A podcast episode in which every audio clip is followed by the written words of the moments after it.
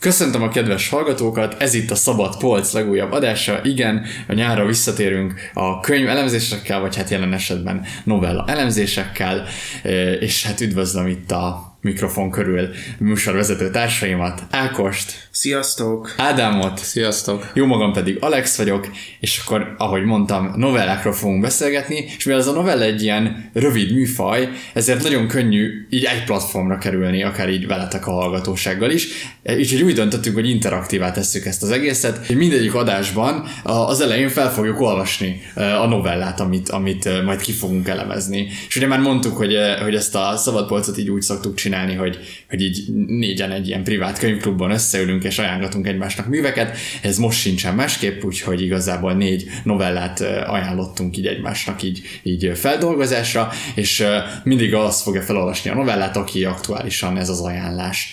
Úgyhogy akkor nem is szaporítanám tovább a szót, hanem akkor hallgassuk meg a novellát, és utána pedig meg fogjuk beszélni, hogy ez számunkra mit jelentett. És elsőként Shirley Jacksontól fogjuk meghallgatni a Like Mother Used to Make című novellát, ami most először premier, a vágatlan verzió, illetve a Szabadpolc keretein belül lett publikálva, illetve lefordítva és bemutatva, mert hogy ezt még nem fordították le hivatalosan, úgyhogy ez egy ilyen rajongói fordítás, úgyhogy nézzétek el az esetleges furcsaságokat a megfogalmazásban vagy a szövegben.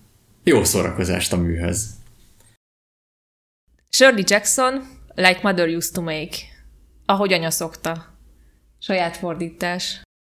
David Turner, aki minden gyors kis mozdulatokkal végzett, éppen a buszmegállótól sietett hazafelé. A sarki zöldségest elérve hezitálni kezdett. Valamit elfelejtett. Hát persze, a vaj, jutott eszébe megkönnyebbülve. Egész reggel a buszmegálló felé a vajat ismételgette magában. Ne felejtsd el a vajat. Mikor hazafelé jössz és elmész a zöldséges mellett, emlékezz a vajra. Bement a boltba, és sorban állás közben a konzerves polcot vizsgálta. Újra volt sertésvirsli és sózott marhahús. Egy tekercsekkel teli tálcát vett észre, majd az előtte álló hölgy kiment a boltból, és az eladó hozzáfordult. Mennyibe kerül a vaj? Kérdezte David elővigyázatosan. 89 cent, válaszolta boltos könnyedén. 89 cent, ráncolta homlokát David. Ennyi az annyi, mondta a boltos, és már keresztül is nézett Daviden a következő vásárlóra. 4 font vajat kérek, mondta David, és fél tucat tekercset. Csomagokkal megrakodva folytatta útját hazafele, és ekép mélázott. Nem kéne többé ott vásárolnom. Azt gondolná az ember, hogy ismernek már annyira, hogy előzékenyebbek legyenek velem. A postaládában egy levelet talált az anyjától. Beszúrta a csomagjai közé, és elindult fel a harmadikra. A harmadikon csak 2 lakás volt, az övé és Marciáé, ahonnan most nem szűrődött ki semmilyen fény. David a saját ajtajához fordult, kinyitotta, majd belépvén felkapcsolta a villanyt. Ma este is, ahogy minden este, a lakása melegnek, barátságosnak és összességében jónak tűnt. Jó volt a kis előszoba a takaros asztalkával és a körülötte levő 4 székkel, a csokornyi bársonyvirággal, melyek hátterében pasztelzöld falak világítottak. David maga festette ki.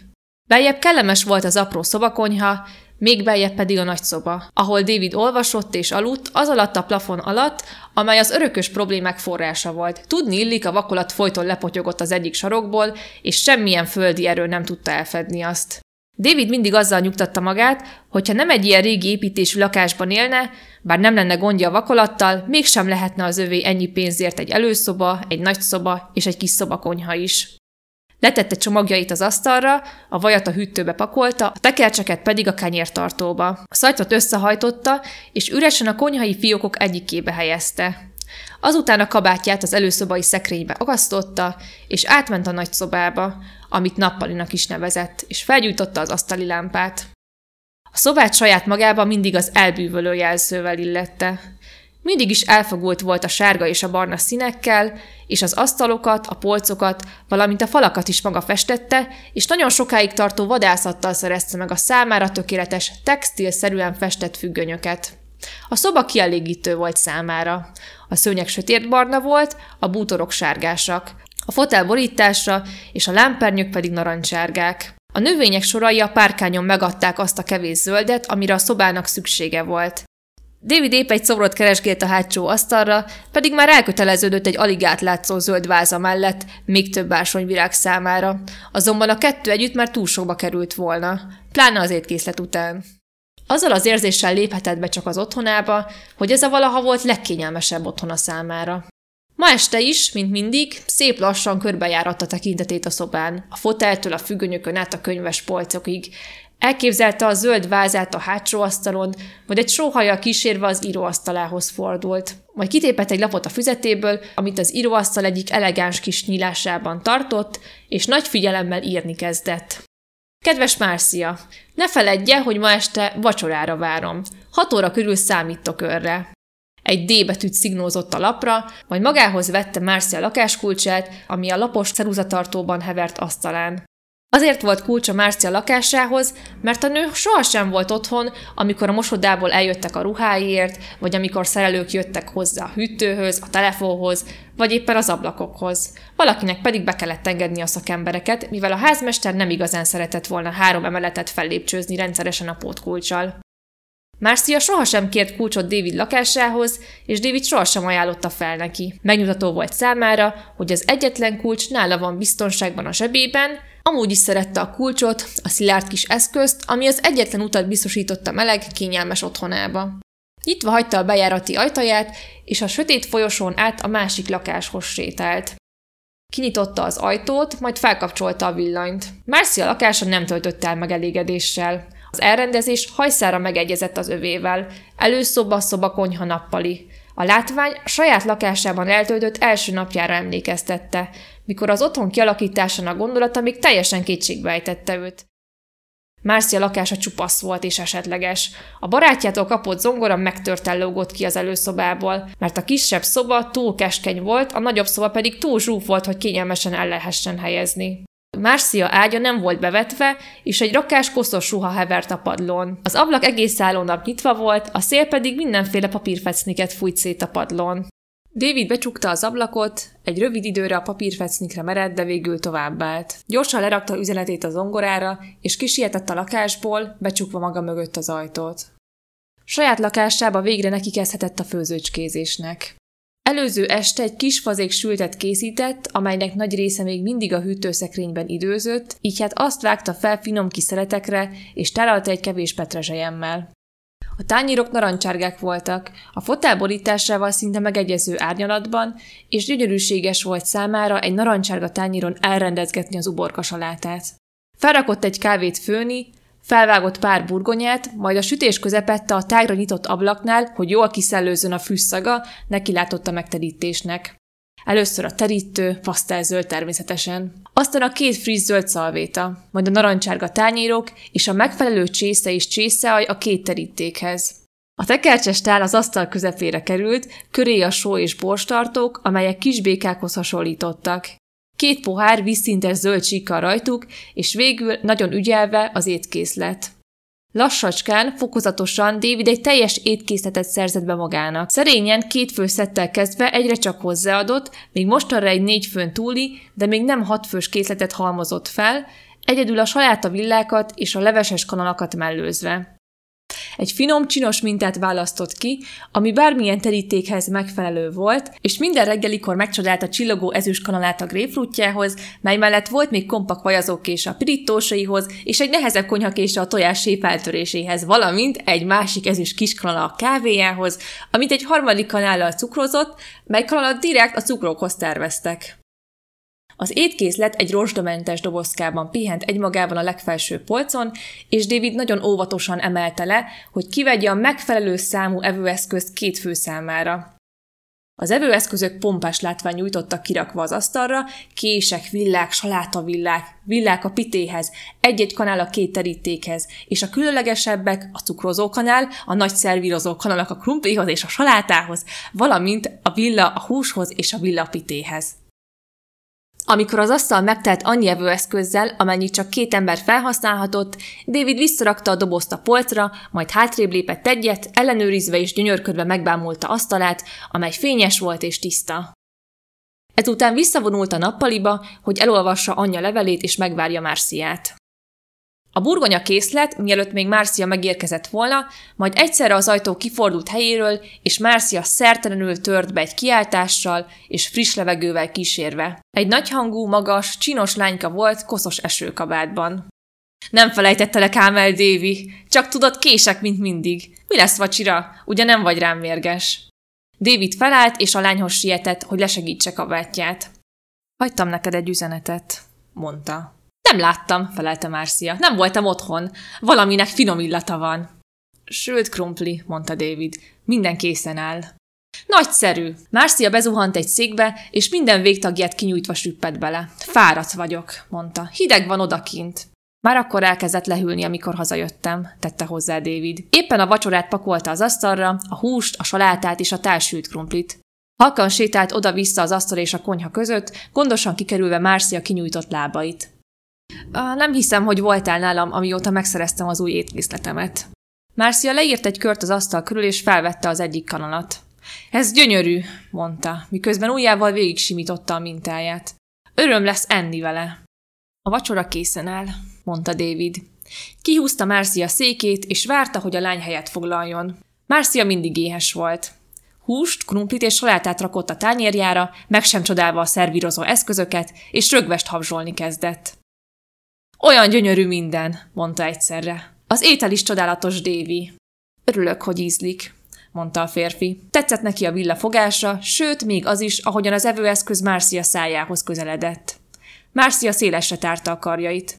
Úgy értem, minden, mondta. A bútorok, ez a szép kis lakás, az étel és minden. Így szeretem. Márcia gyászos hangra váltott. Tudom. Valaki engem is megtaníthatna, azt hiszem. Muszáj rendbe tartanod az otthonodat, mondta David. Muszáj lenne legalább függönyöket beszerezned, és zárva tartanod az ablakokat. Sosem jut eszembe, mondta a nő. David, te vagy a legcsodásabb szakács. Arrébb tolta a tányérját, és sóhajtott egyet. David boldogan elpirult. Megint csak örülök, hogy tetszik. Egy kis pitét is készítettem tegnap este. Pitét? Márcia rámeresztette szemeit. Almásat? David megrázta a fejét, majd a lány tovább találgatott. Ananász.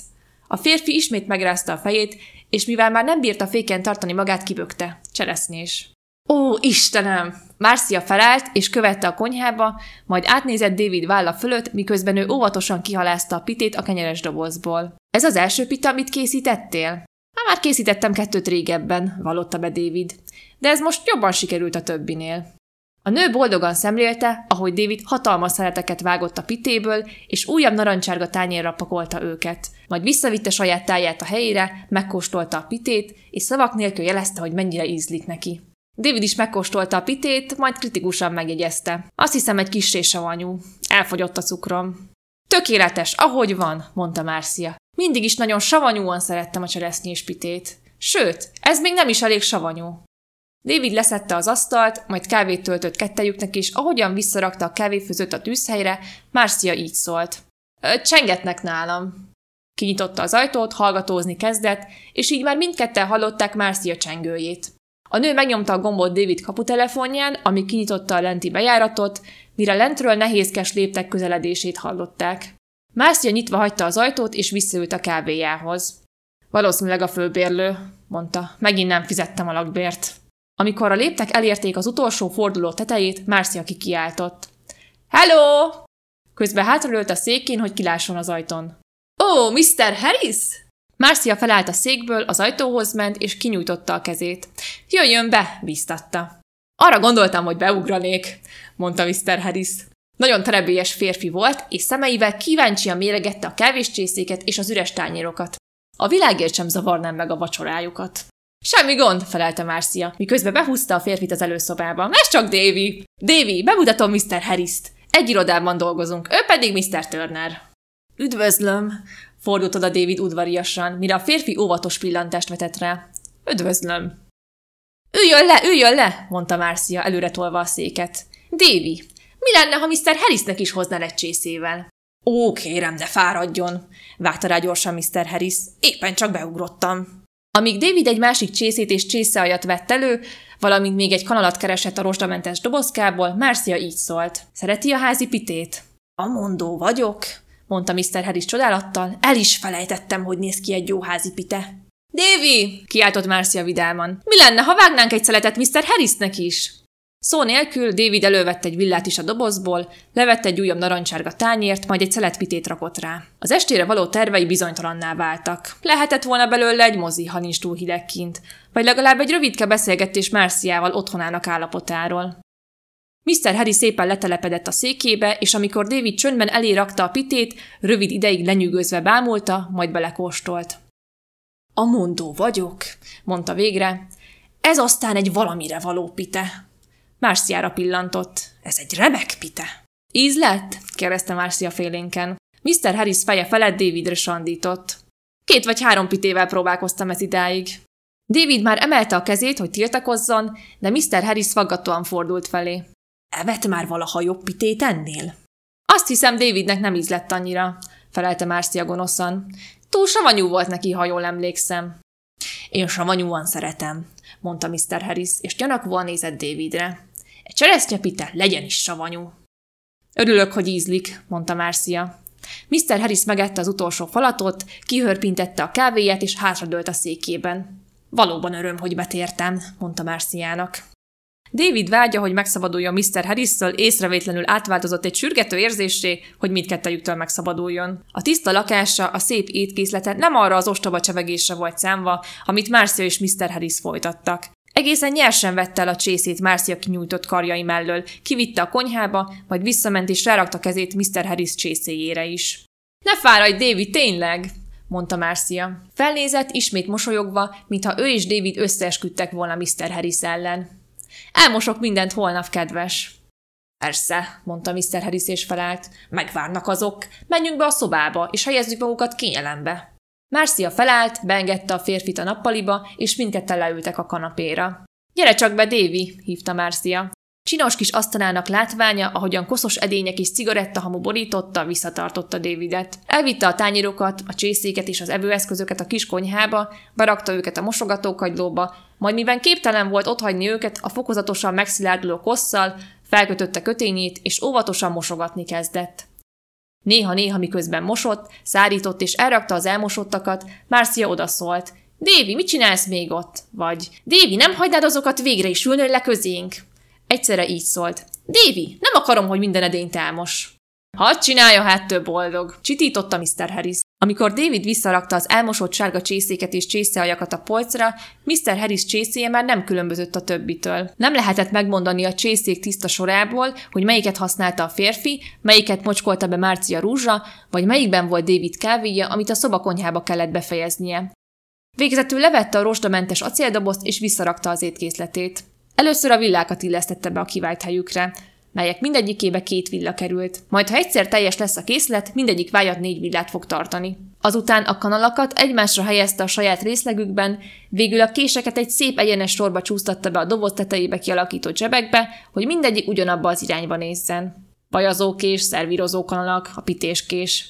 Minden a saját helyére került. Ezután David lecsukta a szeretett kis készlet tetejét, és visszarakta a dobozt a legfelső polcra. Miután kicsavarta és felakasztotta a konyhakendőt és levette a kötényét, végre-végére ért a munkának, és besétálhatott a nappaliba. Marcia és Mr. Harris egymáshoz közelültek a kanapén, komoly beszélgetésbe elegyedve. Nem neve James volt, mondta éppen Marcia, mintha csak egy vitát zárt volna le. Megfordult és azt mondta, Davy, annyira kedves vagy, hogy minden edényt elmostál. Semmiség, felelte David feszengve. Mr. Harris türelmetlenül nézte őt. Segítenem kellett volna, mondta Marcia. Csend állt be, amit ismét a női hang tört meg. Nem akarsz leülni, Davy? David felismerte hanghordozását. Olyan volt, mint a hoszteszeki, akik kifogytak a mondanivalójukból, mert éppen túl korán vagy túl későn jöttél. Az a hanghordozás volt, amit David inkább Mr. Harris felé várt volna el. James és én éppen arról beszélgettünk, kezdte Marcia, de hamar nevetésbe fulladt a mondandója. Miről is beszélgettünk? kérdezte Mr. Harris felé fordulva. Nem sokról, mondta Mr. Harris, még mindig Davidet méregetve. Hát akkor, mondta Marcia, hosszan elnyújtva. Davidhez fordult és megismételte. Hát akkor... Mr. Harris elvette a hamutartót a hátsó asztalkáról, és letette Marcia is maga közé. Elővette egy szivart a zsebéből, és így szólt a nőhöz. Nem bánja, ha rágyújtok. És amikor Marcia megrázta a fejét, gyöngéden kimontotta a szivart, és leharapta a végét. Ma szivarfust jót tesz a növényeknek, mondta vaskosan szivarral a szájában, miközben meggyújtotta. Marcia nevetett. David felállt. Egy pillanatra úgy érezte, mondani fog valamit. Valami olyasmit, hogy Mr. Harris, én is köszönöm, de ami végül kijött a torkán Marcia és Mr. Harris tekintetének keresztüzében, csak ennyi volt. Hát akkor jobb is, hogyha megyek, Marcia. Mr. Harris felállt. Nagyon örültem a találkozásnak, mondta szívélyesen. A férfi kinyújtotta a kezét, és David csután megrázta. Hát akkor jobb is, ha megyek, mondta ismét Marciának. Marcia is felállt. Sajnálom, hogy ilyen hamar el kell menned. Sok dolgom van még, mondta David, sokkal derűsebben, mint szerette volna, és Marcia továbbra is cinkosan mosolygott rá, miközben az asztalhoz lépett. Ne felejts el a kulcsaidat! David zavarodottan vette el Marcia kulcsait a nőtől, jó éjszakán kívánt Mr. Harrisnek, és kilépett az ajtón. Jó éjszakát, Davy kedves! Kiáltott ki még Marcia. Köszönöm ezt az egyszerűen csodálatos vacsorát, Marcia. És elmenőbe becsukta az ajtót maga mögött. Végig sétált a folyosón, és belépett Marcia lakásába. A zongora még mindig ferde volt, a papírfecnik még mindig szanaszét hevertek, a ruhák a padlón, az ágy pedig bevezetlenül állt. David leült az ágyra és körbenézett. Hideg volt, kosz volt, és ahogy keserűen a saját meleg otthonára gondolt, alig hallhatóan nevetés és egy szék csikordulása ütötte meg a fülét. És még mindig halványan a saját rádióját is meghallotta. Kimerülten lehajolt, és felvett egy papírfeszint a padlóról, majd egyesével elkezdte felszedegetni őket. Shirley Jackson novelláját hallhattuk, és talán akkor az első kérdés, amivel így elindulhatnánk majd mindegyik novella kapcsán, az így az lenne, hogy számotokra vagy számunkra így mit üzent ez a mű, tehát hogy így ragadjuk meg a magvát, amit nekünk jelentett, és nyilván itt most így a hallgatókat is bevonva, tehát ha nektek valami mást jelentett, vagy nektek jelentett valamit, akkor nyugodtan írjátok meg kommentben, mert szerintem mindig izgalmas így összevetni a nézőpontokat, de úgyhogy akkor hozzátok fordulok, mehetünk körbe, hogy nektek mit jelentett, vagy mi a fő üzenete ennek a Like Mother Used to Make novellának. Én szívesen kezdem, én annyit tudtam a Shirley Jacksonról, hogy neki vannak horror novellái, és egy picit ezzel voltam előfeszítve, és egy ilyen nagyon erős, ilyen tárgyilagos, felsorolás alapú nyelvezete van a novellának, és én pontosan emiatt arra gondoltam, miközben olvastam, hogy ez ilyen rendezettség és pontosság, és ilyen nagy háziasság, ez egy ilyen valami sorozatgyilkos téma lesz. Tehát amikor egy előkerül a pite, hogy hát vajon nem is a cseresznyétől lesz vörös az a pite, hanem hogy ő már itt valakit így elkészített benne. És amikor így véget ért a novella, egy pillanatra megijedtem, hogy így valamit így az angol miatt így elsiklottam, vagy rosszul olvastam, hogy tényleg ez történt-e, ami történt. És tényleg ez történt. Szóval volt egy ilyen sokkolás élménye nekem a végén. Nekem egyértelműen az ilyen önbecsülés és a saját magamért kiállásnak a képessége az, ami kicsúcsosodott ebben. És azt hiszem, hogy én ez egy ilyen ambivalens viszonyban vagyok, vagy hogy nekem így fontos az önbecsülésem, de nehezen állok ki így hatékonyan magamért. Tehát, hogy nekem belül fáj, de nem vagyok túl hatékony így a külvilágban, és hogy nekem az volt itt a különlegesség, hogy én nem éreztem át annyira ennek a karakternek a fájdalmát. Szóval én azt éreztem, hogy neki ez a helyzet, ez így, mintha egy jó, nem, azt túlzás, hogy jó, de hogy egy otthonos dolog lenne. És nekem így az volt így az első kérdés, ami megfogalmazódott, amit majd így megkérdezek tőletek is, hogyha így körbeértünk, hogy így lehet-e valaki, aki úgy születik, hogy egy ilyen házimanó szelleme van, vagy egy ilyen hangya szelleme, aki így igazából így csak szolgál, és nem vágyik igazán többre. Szóval én erről szívesen beszélgetnék majd. Igen, ez egy abszolút egy nagyon fontos kérdés a műnek, és szerintem erre érdemes lesz visszatérni. Én semmit nem tudtam az írónőről, szóval még annyit sem, mint te, úgyhogy én így elvárások nélkül ültem neki a novellának, és amúgy szerintem ezt jól is tettem, mert van a műnek egy magyarázata, amire én abszolút nem gondoltam, de hogy az adott korból fakadóan az egy teljesen legitim magyarázat, ezt majd szerintem Alex a későbbiekben majd ismertetni fogja. Én is ezt az oldalát ragadnám meg, ezt a kisember, aki nem tud kiállni magáért, ez egy tipikusan egy ilyen történet, és én viszont nagyon, nagyon tudtam együtt érezni a főszereplővel. Én úgy éreztem, hogy neki itt igen, valami súlyos sérülést okoz, amit még ő is képtelen felfogni, meg feldolgozni, mert hogyha ezzel szembe nézne, akkor rájön, hogy az egész eddigi élete az egy nagyon tévút volt, és nagyon olyan magatartási mintákat követett, amik hát nem megfelelőek. És hogy azért azzal szembesülni, hogy nem tudom, egy életen keresztül rossz mintákat gyakoroltál, az lehet, hogy nehezebb, mint sem elfogadni azt a helyzetet, amiben kerültél. Uh-huh. Abszolút egyetértek. Ha már Shirley Jackson meg horror, akkor lehet, hogy a hallgatók is a Netflix sorozatból ismerhetik a nevét, vagy ha nem ismerik a nevét, akkor most megismerhetik, hogy a Haunting of Hill House című, a Hill House szellemes sorozatnak az alapjául szolgáló könyvnek a szerzője ő egyébként, és szerintem már abban is látszik, vagy hát ez a Hill House az egy ilyen, hát egy szellemjárta házról szól, de hogy benne igazából egy családnak a traumáiról, vagy hogy így mindegyik családtagnak így van egy ilyen nagyon erős, akár szociális eredetű traumája, és szerintem az ő horrora nem is abban horror, hogy így szellemek, hanem pont ebben, hogy így szociálisan mennyire diszfunkciós az ember, és hogy ebből ered a horror, és hogy nekem egyébként, amikor először olvastam ezt a novellát még régebben, nekem akkor ez volt a benyomásom, hogy basszus, ez durvább horror, mint hogyha ez a sorozatgyilkosos megoldás lett volna, tehát hogy annyira azonosultam ezzel a karakterrel, főleg mert ugye úgy kezdődik, hogy ő pakolja össze a szobáját, meg hogy így rendezget, és én egy ilyen elég rendszerető ember vagyok, úgyhogy én azt hiszem magamra találtam így ezekben a gesztusokban, tehát hogy azért így a színek összepasszoljanak, nem tudom, szeretem kézben tartani a dolgokat, ez így nagyon-nagyon én vagyok, de hogy emiatt így elkezdtem azonosulni a karakterrel, és hogy viszont ahová ez kifut, tehát hogy lehetne az a benyomásunk erről az emberről, hogy neki így van egy kontrollja az életében, mert hogy így tudja a saját háztartását vinni, meg hogyha Peterson könyvre gondolunk, hogy tegyél rendet a szobádba egyik szobdájt. Tehát az új könyvben is lesz egy szobály, amire nagyon kíváncsi vagyok, még nem olvastam el, az hogy legyen egy szoba a házadban, amit a legszebbé varázsolsz. Így van, és hogy ez viszont, ez a csávó így nagyon hozza ezt, és hogy a Petersoni megfejtés is az, hogyha az otthonodban ezt tudod csinálni, akkor már egy kész ember vagy valamennyire. De hogy ez itt nagyon nem így van, és hogy emiatt a vége az ilyen iszonyatos, tehát hogy én így nagyon-nagyon-nagyon rosszul éreztem magam, ahogy így átsonfordál a másik házba, és így ott is elkezdi szedni a papírokat, és tehát ez ilyen elemi horror volt, hogy így baszki, egyszer kizárnának a saját lakásunkból. Azt akartam, ugyanezzel a szóval akartam lenni, hogy ez elemi igazságtalanság, ami történik. Tehát, hogy van valakinek egy problémája az életben, hogy nem igazán tudja a kézben tartani a dolgokat, de hogy van a lakása, ami az övé, tehát az ő saját tulajdona, azt rendben tudja tartani, azt tudja igazgatni, és legalább az én házam, az én váram, ugye ez a ilyen klasszikus kifejezés, és valaki oda behavászkodik, és onnan kitúr téged, és ráadásul minden érdemedet, amit te elértél ebben a lakásban, legalább itt, ebben a kis közegben, azt eltulajdonítja.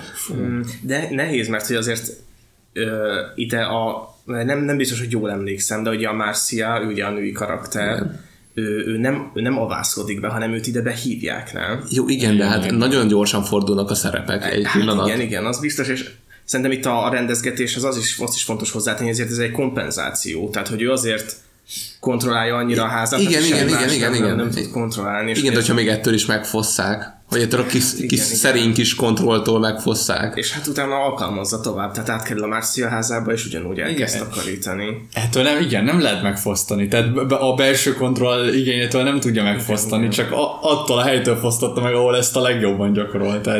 Milyen érzésem volt a főszereplővel kapcsolatban? Mint a Wall-E-ban vannak azok a robotok, amiket így... Igen, lerakod, így fölmérje a helyzetet, oké, itt most káosz van, és akkor én elkezdem rendezni magamat.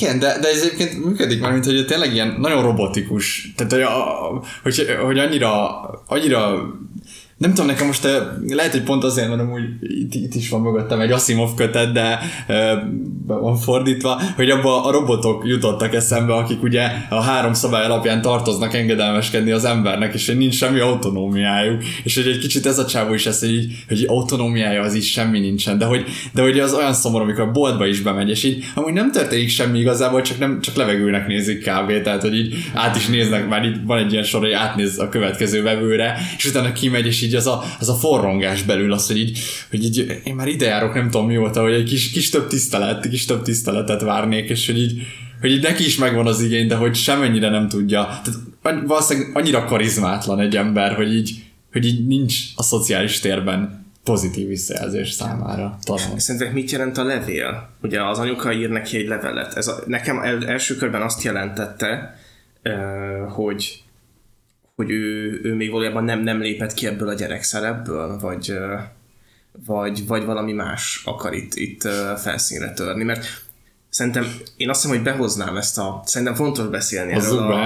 Igen, mert nagyon érdekes, amit Ádám mondott annak tükrében, ami hát így az eredeti narratívája ennek a novellának. Tehát az, hogy neked van egy házad, amit legalább annyi hatalmad van, hogy a házadat rendben tudsz tartani, aztán valaki beavászkodik és leuralja az egészet, és elharapja a dicsőséget. Szerintem ez így nagyon hívja azt a narratívát, ami eredetileg... Akkor prezentálom, mert ez számomra is amúgy én nem gondoltam bele. Nekem a barátnőm volt az, aki végül így azzal a szóval élt, hogy így mennyire feminista ez a mű. És ugye nemrég pont azelőtt megnéztük a Shirley Jackson életéről készült filmet, és hogy így basszus, akkor értettem meg, hogy így én azt hittem, hogy ez a Shirley Jackson, ez így a hangya karaktere, vagy ezzel a férfivel azonosul. Tehát igen, hogy ő ezzel azonosul, hogy így kirekesztve a saját otthonával meg minden, és hogy valójában tényleg valószínűleg ez az élmény megvan. Tehát egy leszbikus nő, aki bekényszeredik egy heteroszexuális kapcsolatba, de a heteroszexuális férje az egy ilyen nagyvilági ember, aki szanaszét csalja, és otthon ő meg a konyhában van a helye.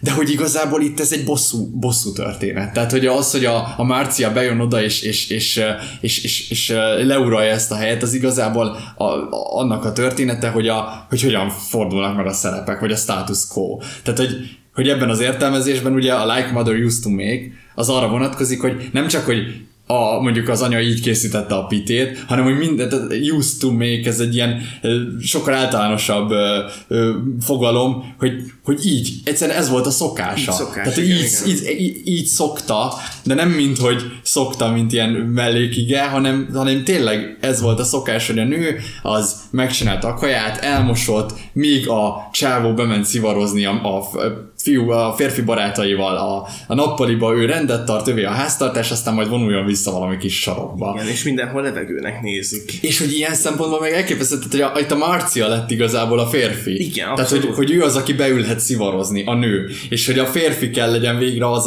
aki majd összepakol, meg elmosogat. És hogy ez igazából egy ilyen nagyon bosszúálló.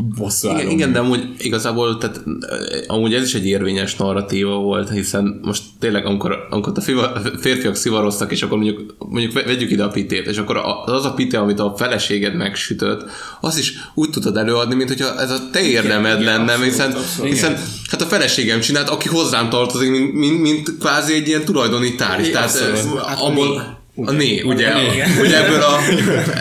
ebből itt ő a né. Igen, tehát gratulálok neked, hogy a feleséged ilyen jó pitét tud csinálni. Abszolút. Tehát Szabó Lajosné milyen jó pitét csinál. Ugye ebből tehát a Szabó Lajosnak a tulajdona milyen jó pitét tud főzni. Amikor voltunk a Lajoséknál, milyen jó pitét ettünk, de hogy ennek a Lajoshoz semmi köze nem volt. Igen. Szörnyű, hogy még ezeket az érdemeket is elveszik. Szóval ez amúgy egy abszolút egy érvényes narratíva, csak így a mai olvasatban inkább már az jött nekünk elő, amit ugye elsőre is gondoltunk, és amúgy az is egy nagyon érvényes narratíva. Abszolút, sőt, ez szerintem univerzálisabb. Nekem még ilyen gimis helyzetek is eszembe jutottak, hogy nem tudom, hogy megvan-e az a helyzet, amikor van valami csoportmunkát fogsz mondani. Nem, csak így egy átlagos gimis élet, és van a tehetséges srác, de rossz, hogy egyből srácot mondtam, a tehetséges tanuló, és a szorgalmasabb, vagy inkább igyekvőbb tanuló, maradjunk itt. De egyébként nagyon furcsa, hogy ezt egy ilyen férfi-női dikotómiában képzeltem el. De jó, akkor elmondom úgy, ahogy elképzeltem, és akkor utána meggyónom valahol ezt a szexista gondolatomat majd egy későbbi adásban. Van a tehetséges srác, meg a szorgalmas jegyzetelő lány, és közeledik a dolgozat, és a tehetséges srác elkéri a szorgalmas jegyzetelő lány jegyzeteit, amivel ő nagyon sokat dolgozott, elolvassa egyszer, és így... hát így ugyanolyan jegyet érnek el a végén, Én még az én fantáziámban lehet, hogy mondjuk egy jobb jegyet ér el mondjuk a srác, mint mondjuk egy 4-es, 5-öst. És hogy ez az ilyen, tehát aki mindig szubmisszív, aki mindig alá megy, és hogy igyekszik és dolgozik, majd erre a férfira nem lehet azt mondani, mint a főszereplő férfira, hogy ne lenne egy kompetens ember, hiszen hát rendbe tartja a házát, jól főz, meg mit tudom én, de hogy egyszerűen így maga a látszani vágyás, vagy a tündöklés képessége az hiányzik belőle. Abszolút. Én azt hittem, az ilyen csoportmunkákat fogod mondani, ahol ugye több ember dolgozik együtt, és valaki, aki összefogja az egészet, de mondjuk ő nem annyira exhibicionista, hogy elő is adja, vagy magának szorítsa ki ebből az érdemeket, de igazából egyedül hozta le ezt az egész csoportmunkát, és van valaki, aki viszont nagyon szereti prezentálni magát, igen, mint az ötletgazdát. Jó, hát igen, South Park, azt hiszem nem nézel South Parkot, de hogy volt a South Parkban az a rész, a Kanye West-es rész, amiben a Harrod is, amikor Cartman és a Kyle, nem, Cartman és a mankósrác, nem a Timmy, hanem a hát igen, a nevét sem tudjuk, azért ezt szerintem egészen sokat elárul. Jimmy. Szóval Jimmy az, akivel a Cartman ír egy viccet, és igazából Jimmy találja ki az egész harrodis poént, de Cartman így szépen lassan így hát eltulajdonítja az egész érdemet, és a végén már ugye a Jimmynek be is meséli, hogy amúgy ő nem csinált semmit az egészben, és hogy csak az egója az, ami elképzelteti vele, hogy egyáltalán ő ehhez hozzájárult, és Jimmy a végére el is hiszi, hogy ő amúgy nem talált ki ebből a viccből semmit. Igen. Nekem ugyanezt akartam mondani, hogy ilyen diákok is vannak, hogy így tudod, amikor elmeséli a pattársának a viccet, és a pattársa kimondja hangosan, és mindenki nevet, és ott van ez a srác. Azt hiszem, hogy ennek így két dimenziója van, hogy egyrészt az, hogy így te nem akarsz látszani, szerintem tök ok és elmesélni egy viccet, de hogy igazából neked így az öröm, hogy te kitalálsz egy viccet, vagy neked az öröm, hogy takarítasz és főzöl és szóval ez egy dolog, szerintem ez tök oké.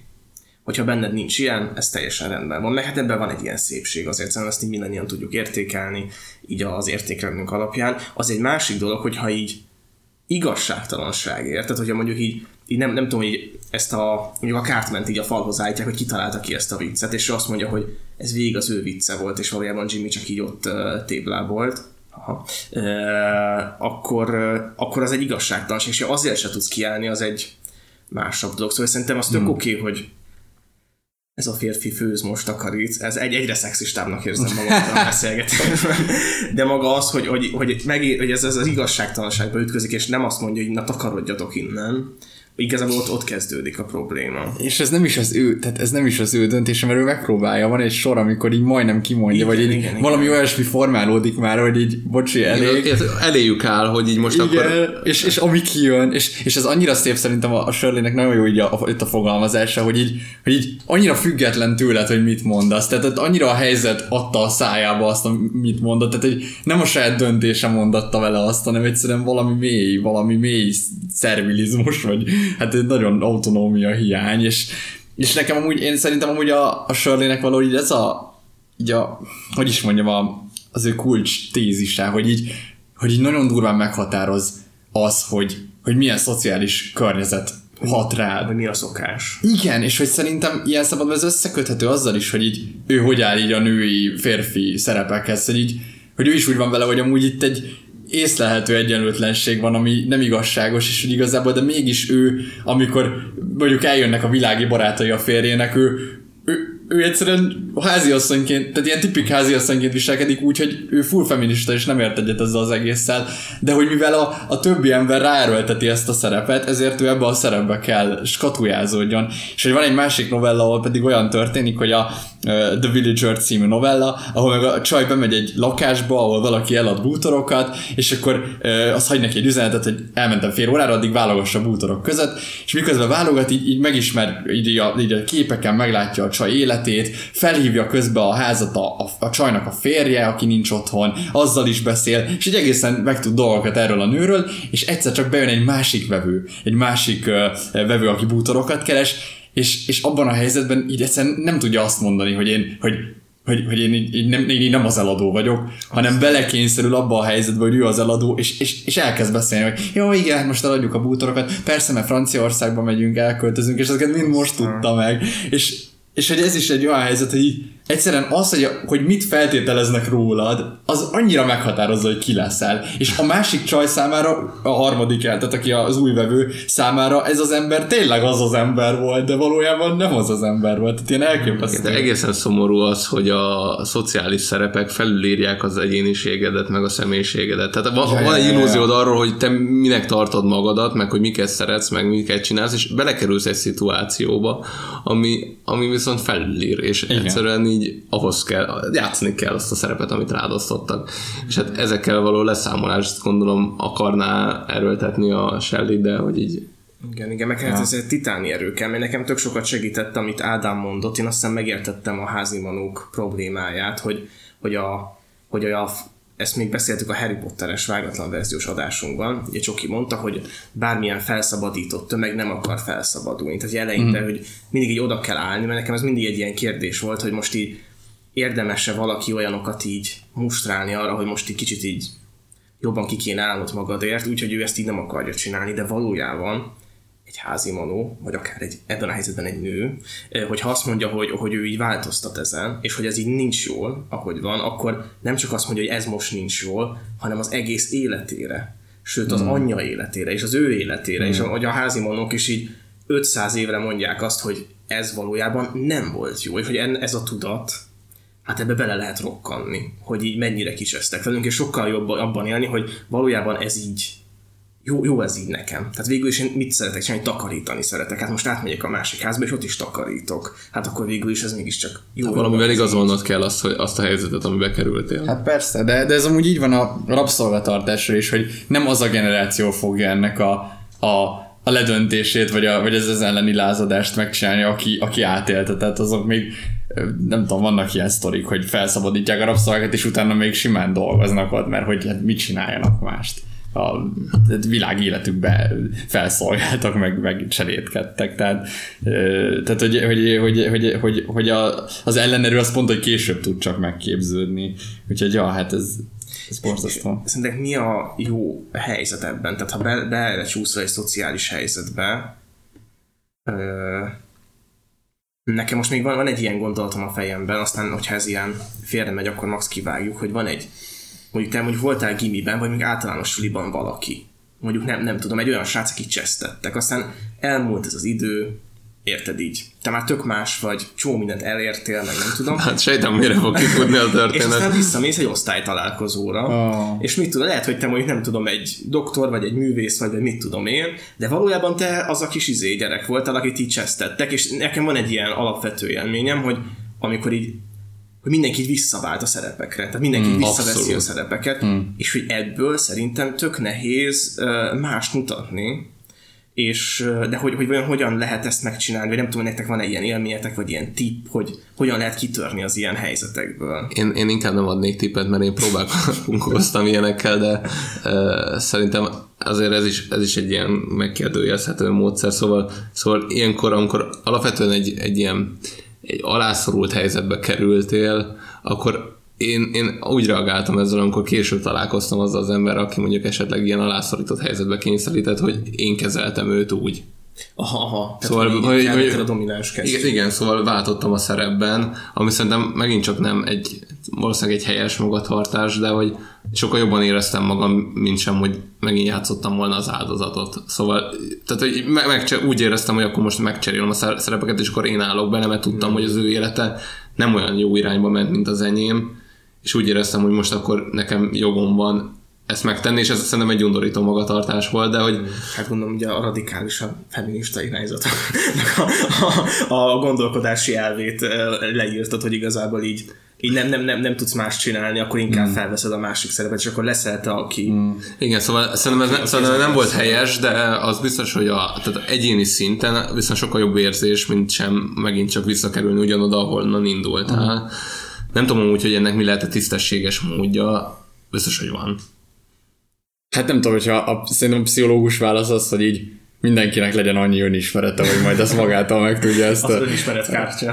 Hát ez az önismeretkártya, de nem tudom, hát én amúgy nem pont ilyen helyzetben, vagy nem pont ilyen szerephelyzetben, de mondjuk végülis valamennyire szerephelyzet, hogy így, ha mondjuk volt gimis osztálytársakkal találkozunk, akkor valamennyire visszajön az a fajta ilyen az a fajta hűlés, az a fajta ne trash talking. Hogy a szabadba vágod, de nekem például olyan van ilyen tekintetben, hogy én mondjuk csak így megváltoztam ebből. Tehát nem is az, hogy így ilyen aláfölé dolog, hanem mondjuk így mellé. Igen, tehát, én egy ilyen másabb ember vagyok, de nem tudok másabb ember lenni, mert visszakerülök a szerepbe. Aha. És ha megpróbálnék kilépni önmagamba, úgymond kényelmetlenül érzem magam. És ez egy nagyon fura dolog, hogy már ez egy kényelmetlenséget okoz. Uh-huh. Valóban fontos, hogy az ember elfogadja, hogy megváltozott, és ezt tudatosítsa magában abban a helyzetben. És én például, hogyha voltak olyanok, akiket talán szekáltam mondjuk középiskolában, de úgyhogy most találkoztam meg, és emlékszem, hogy bántam velük, így most próbáltam a lehető legtisztességesebben és ugye a mellé rendeltebb viszonyba beszélgetni, de egyáltalán nem próbáltam. Nagyon érdeklődően kíváncsi voltam, hogy mi történt velük, meg pozitívan állni hozzá, de nem akartam semmi, hogy véletlenül is előjöjjenek azok a dinamikák, amik mondjuk régen megvoltak. Szóval erre mondjuk próbáltam figyelni. Mondjuk, hogyha jó lenne az, hogyha a bullik fejlődnének ebben, és akkor nem kéne a másiknak se túl kompenzálnia. Ami még szerintem itt egy kulcs, és ezt akartam úgy továbbvinni, hogy velem én is megéltem már hasonlót, és hogy nekem például az segített, vagy ilyen helyzetben az volt egyszer ilyen, vagy nem egyszer, többször is ilyen kiút, hogy ugye azóta van egy barátnőm, de szerintem ez akár baráttal is, meg bárkivel is előfordult, hogy viszel mondjuk egy másik embert, aki egy külső szemlélő magaddal, és hogy ő szerintem egy ilyen horgony.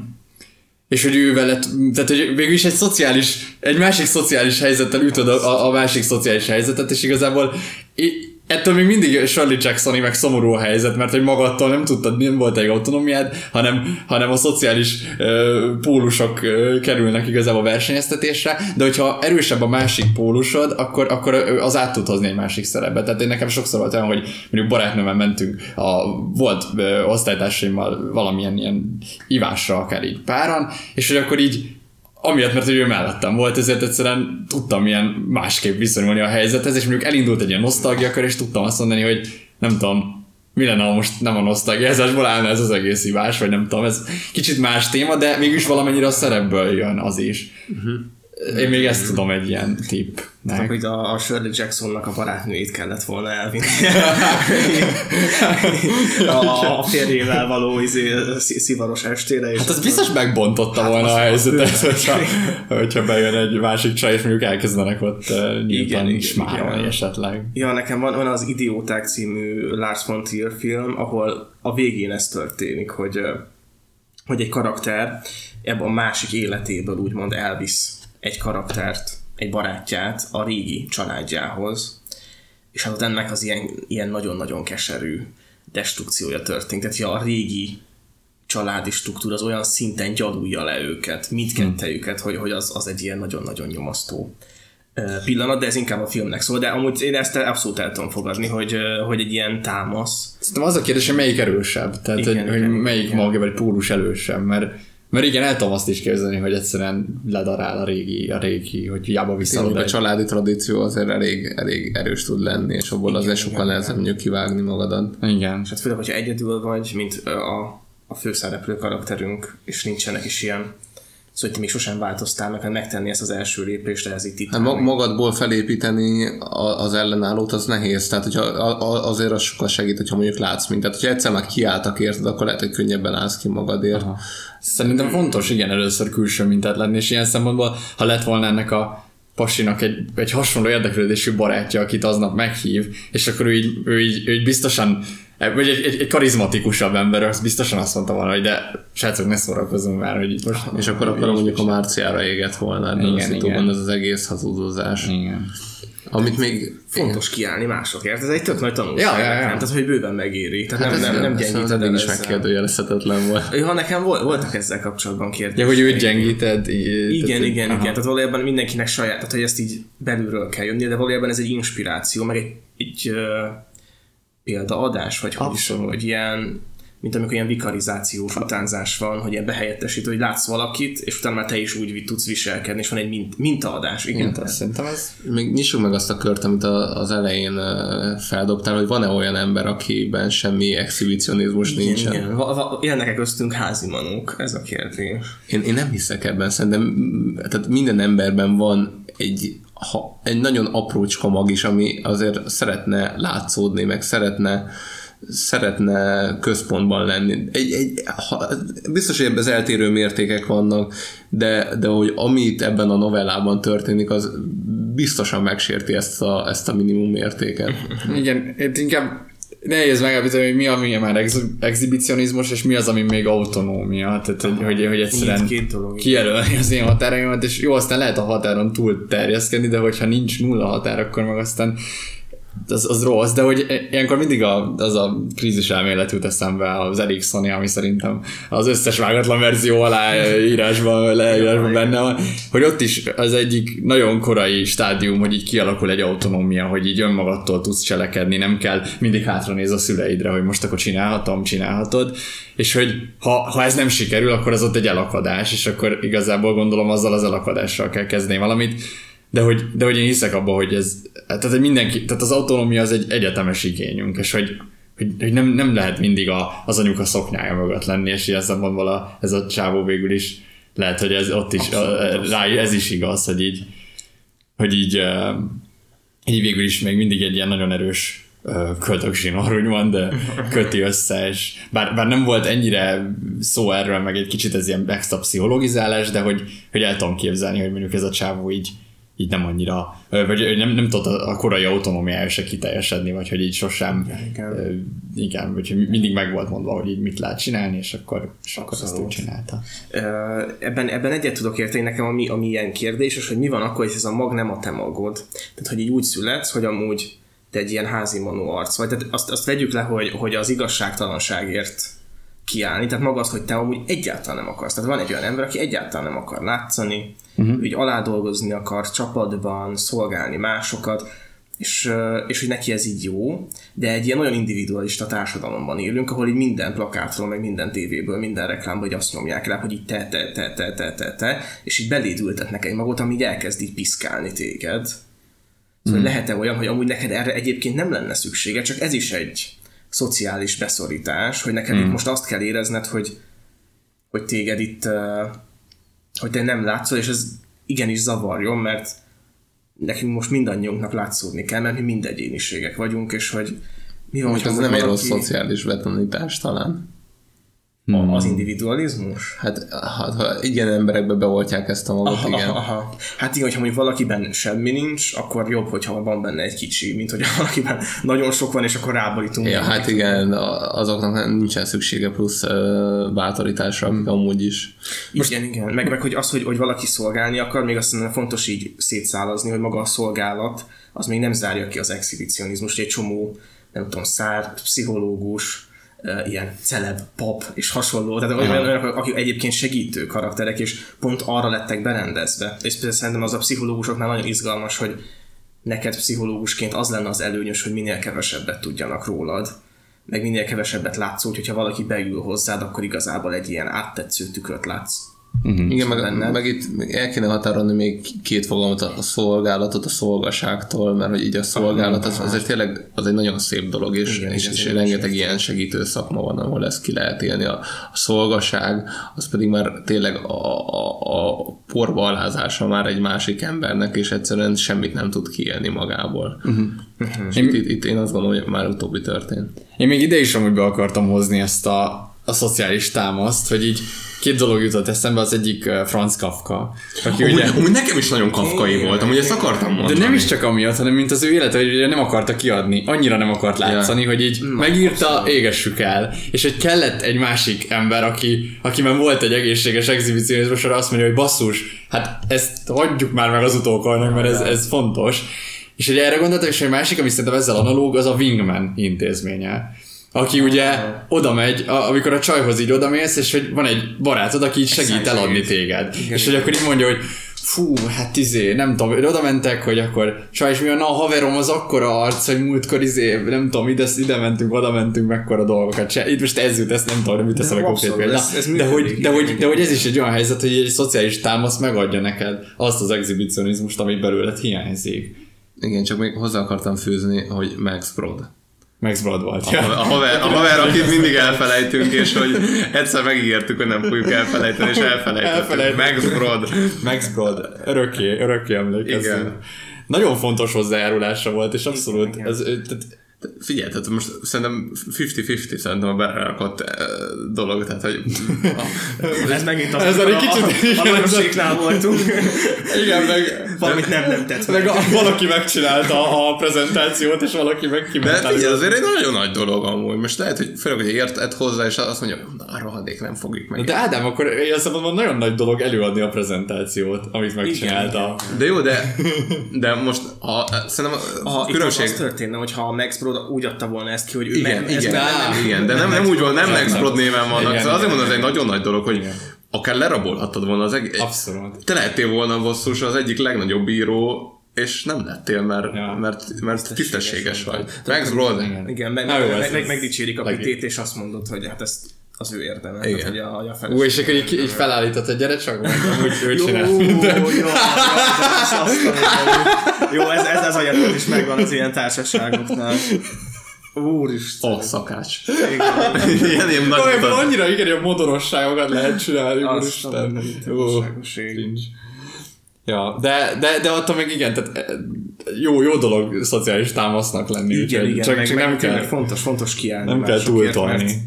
Igen. Én most már kezdek abban lenni, hogy igazából egy nehezen elvárható titáni erő az, hogy valaki kiálljon így önmagáért egy ilyen elnyomott helyzetben. Mm. De hát igen, szóval ez ilyen bonyolult dolog, azt hiszem, de hogy megéri kiállni azokért, akiknek rossz és nem is tudják, vagy nem tudnak szembenézni azzal, hogy ez nekik rossz. Hát a kölcsönös, mindenki kiáll egymásért, akkor már magunkért nem is kell. Ámen, ez nagyon szép szerintem.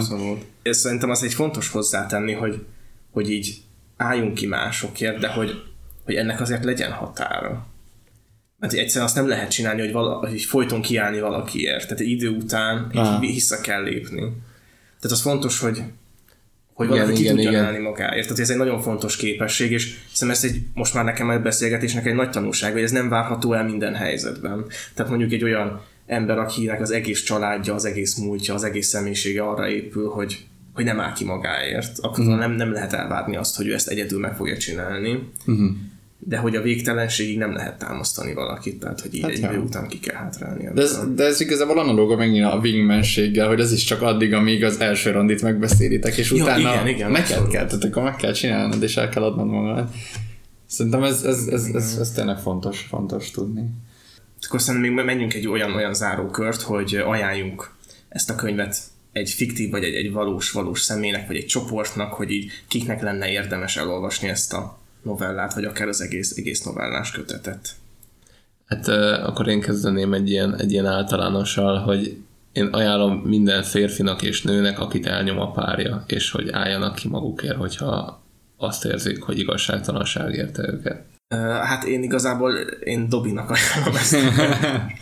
Azt üzenném neki, hogy neki végig igaza volt, és hogy legyen büszke magára. Tehát, hogy Dobi legyen büszke magára, mert az, amit ő csinált a Harry Potterben, az egy óriási dolog, és nem reprezentatív, meg nem elvárható. Igen, én igazából is csak általánosságban tudom ajánlani az olyan embereknek, akik tényleg sokszor ilyen helyzetbe kerülnek, hogy sokat csinálnak, de nincs annyi karizmájuk, vagy hogy én például szerencsésnek érzem magam, hogy egy csomószor úgy voltam olyan helyzetben, ilyen prezentációkor, hogy én nagyon sokat tettem bele, de hogy aztán én kiálltam és előadtam, és hogy én végül is így learadtam a babérokat is. Lehet, hogy azoknak kéne ajánlani, nem, akik amúgy ezeket a babérokat learatják, és tehát itt a Márciának kell ajánlani. Lehet, hogy pont azoknak, akik... Igen, lehet. Tehát valójában azoknak, akik így... két pofára zabálják a házi manós. Akkor megint cserélek, azoknak ajánlom, igen, akik még nem gondolták bele ebbe, hogy így amúgy mit csinálnak akkor, amikor learatják azokat a babérokat, amiket mások jobban megérdemelnének. Vagy hogy aki már tényleg volt ilyen helyzetben, hogy szociálisan így visszaélt a saját karizmájával, Márcia abszolút ezt teszi. Neked hány ilyen személyen kisfőnök van, akinek van egy kis csapata, akik így vértizzadva dolgoznak alá, de hogy őket így senki sem említi meg az ilyen meetingeken, hanem hogy ez az ő értelme, mert hogy ugye a zenekaron játszik. Több alázatot, több alázat kell, igen. Mert hogy a nekik. Másiknak pedig kevesebb alázat. Ja, igen. A balanszba kell. Igen. Kettő. Ja, persze, igen, tehát igen. Annak kell több alázat, aki nem tanúsít eleget, igen. Na jó. Az nagyon izgalmas volt egyébként. Ja, tök jó volt. Úgyhogy akkor hát, ahogy a szabad polcoknál ezt már megszokhattátok, ez ilyen teljesen kötetlen, úgyhogy nem mondjuk, hogy mikor fogunk jönni, majd egyszer csak jön egy következő szabad polc, és akkor folytatjuk a novellák elemzéseit. Viszont azt talán elárulhatjuk, hogy a következő novellának mi a címe, és hogy ha valaki esetleg így kevésbé bevő a csodás hangos könyvkészítő gyárunkra, akkor el tudja olvasni. Főleg, hogy ezt én fogom felolvasni, szóval. Legközelebb Rozsektől az Állomáson című novellát, ami a Zuhanás közben című novellás kötetben található. Szóval mindenféleképpen tartsatok majd velünk akkor is. Igen, köszönjük, hogy meghallgattatok. Sziasztok! Sziasztok!